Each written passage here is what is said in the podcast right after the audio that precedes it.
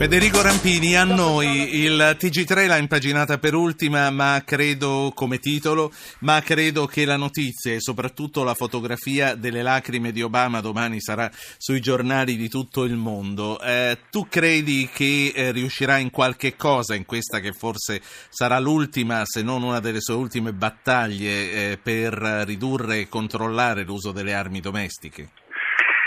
Io credo che neanche lui si faccia molte illusioni. Ho ascoltato con molta attenzione questo discorso, un discorso emozionante, con una intensità anche morale.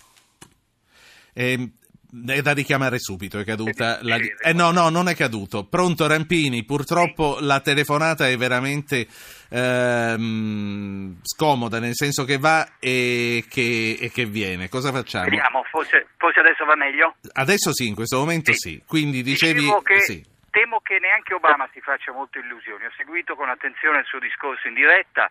Eh, le lacrime erano sincere quando ha ricordato i 20 bambini uccisi nella strage di Newtown, Connecticut, dicembre 2012. Eh, c'è, c'è, una sorta di dilemma tragico che avvolge Obama in questa vicenda delle armi, perché purtroppo ogni volta che lui ne parla ehm, il risultato è quasi l'opposto di quello che lui vorrebbe, cioè eh, c'è una parte d'America che va, si precipita a comprarne di più e addirittura in borsa salgono le azioni delle aziende fabbricanti di morte. Questo perché eh, insomma, bisogna, bisogna, capire che c'è un, un, pezzo di America razzista che considera un presidente afroamericano alla Casa Bianca come un impostore, un nemico, eh, uno che gli vuole togliere le armi perché vuole eh, comandare in casa loro e allora si appellano a questo secondo emendamento della Costituzione, una, un'impostura storica, quel secondo emendamento della Costituzione, bisogna ricordarlo agli italiani, eh, n- non ha a che vedere con il Ecco che è risparita la linea. L'America per, sì. per, premunirsi contro un ritorno dell'esercito imperiale britannico aveva delle milizie popolari, così nasce il diritto di avere le armi a casa. Oggi questo viene strumentalizzato dalla lobby delle armi ha pochi poteri, tra l'altro, ha cercato di far passare al congresso delle regole più restrittive, il congresso a maggioranza di destra gliele ha bocciate. Gli stati hanno molti poteri, ma gli stati sono governati da, più dalla destra che dal, che dal Partito Democratico e mm, non si fa molto parato qualche norma nell'ambito dei limitatissimi poteri federali che gli competono. Eh, Federico Rampini, a questo punto noi dobbiamo staccare un attimo la telefonata, ti richiamiamo subito, quindi riattacca anche tu se stai ascoltandomi in questo momento perché eh, la qualità della comunicazione veramente è particolarmente difficile. Io ne approfitto tra l'altro eh, di questo spazio di tempo per ricordare a tutti gli ascoltatori che per intervenire devono mandare un messaggio con il loro nome al 335 699 2949. Eh, come vi dicevo, eh, la notizia che stava commentando Federico Rampini, che è il corrispondente dall'America di Repubblica, è eh, in prima pagina e in apertura sulle pagine online di tutti i giornali, dei maggiori giornali italiani. È tornato in linea Federico Rampini, eccoci qua. Comunque, mi senti Federico? Sì, io sento. Benissimo, perfettamente. No, mm, quindi chiuderei qui la valutazione su eh, quello che è stato il discorso di Obama. Tu mi dici, eh, purtroppo non ci crede tanto neanche lui perché ogni volta eh, ha suscita un effetto contrario e citavi anche eh, le borse che regalano poi vantaggi ai produttori di armi. A proposito di borse e di mercati finanziari, oggi è stata una giornata meno buia sui mercati finanziari dopo i 20 miliardi che Pechino ha immesso eh, sulle, sulle, piazze cinesi, ma eh, anche l'Europa insomma tira il fiato, a Milano abbiamo visto che vanno bene sia le Ferrari sia le Fiat Chrysler. Stando invece a 24 ore fa, al debutto dell'anno, il 2016 si è annunciato veramente nero. Che cos'è Rampini che da mesi fa fuggire i capitali di Pechino? Ecco, la crisi cinese è una crisi seria, non, eh, non, non bisogna illudersi che sia una cosa momentanea che il governo cinese può eh, in qualche modo controllare con delle misure peraltro molto dirigiste. Eh, una volta sposata l'economia di mercato, il mercato non si lascia imbrigliare facilmente neanche da un regime autoritario come quello cinese. Non basta dire alle banche pubbliche cinesi che devono comprare titoli per sorreggerli, non basta dare la caccia all'untore eh, minacciando la galera per gli speculatori al ribasso.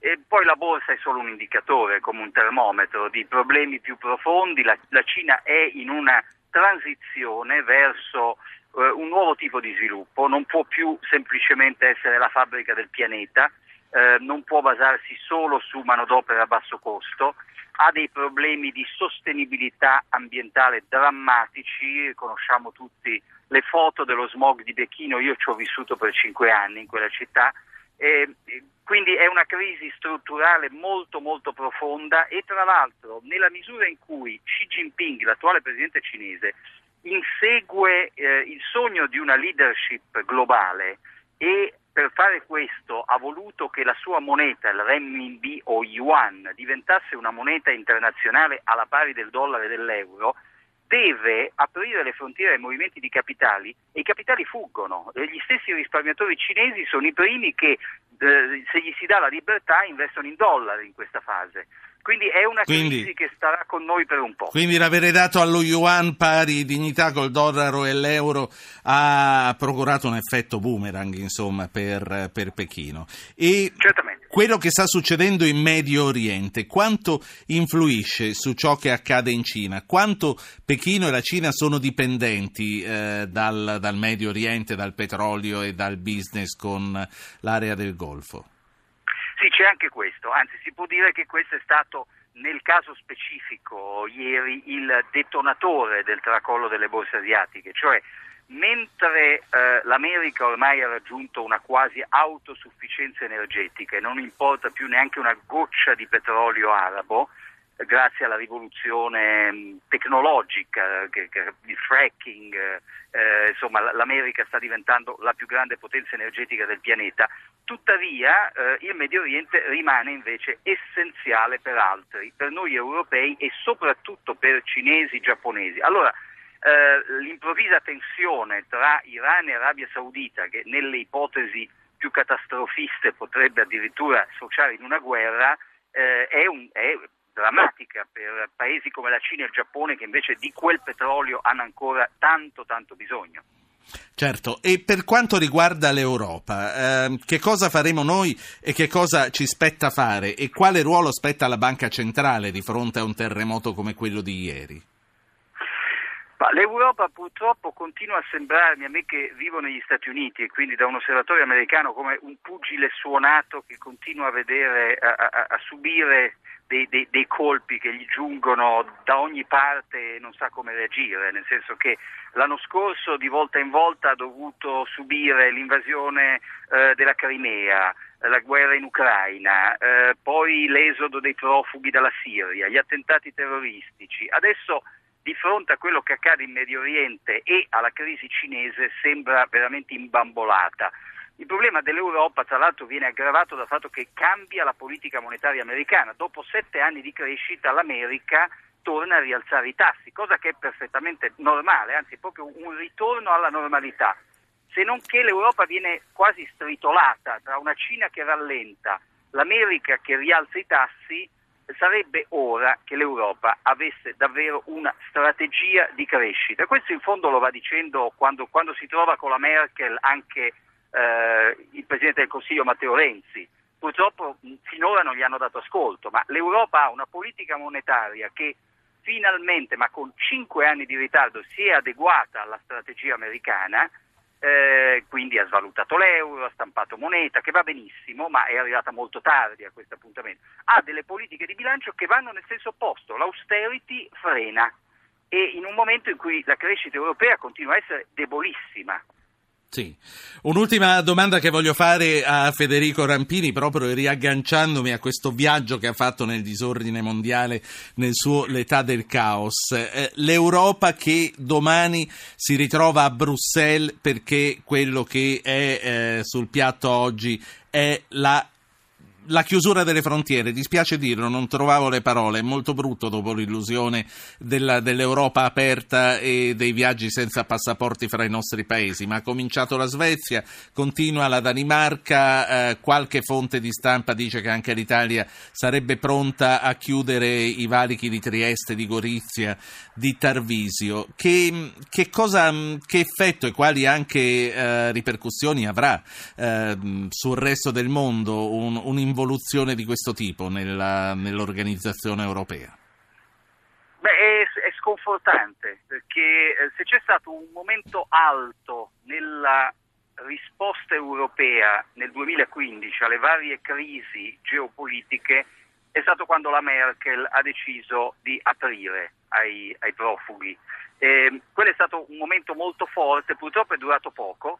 Eh, la stessa Merkel adesso è in gravi difficoltà nel suo stesso paese e, mm, queste chiusure di frontiere a me eh, fanno molta paura perché mi sembra l'inizio della fine. Tra l'altro eh, eh, ci aggiungo a questo scenario già di per sé abbastanza cupo che siamo nell'anno che potrebbe essere l'anno del cosiddetto Brexit, cioè l'uscita della Gran Bretagna, cioè, cioè, pende su di noi o su di voi, visto che io vivo negli Stati Uniti, il referendum britannico e che potrebbe davvero essere l'inizio della fine, cioè una disgregazione, prima si chiudono le frontiere, si, si, fa un grosso passo indietro con la chiusura delle frontiere e poi l'Europa comincia a perdere pezzi, proprio in un momento in cui ci sarebbe un enorme bisogno di Europa unita, Certo, eh, proprio l'altra notizia del giorno, ed è veramente l'ultima che vorrei commentare con Federico Rampini, è quello che eh, sta emergendo eh, dalle notizie di stampa su ciò che è accaduto la notte di Capodanno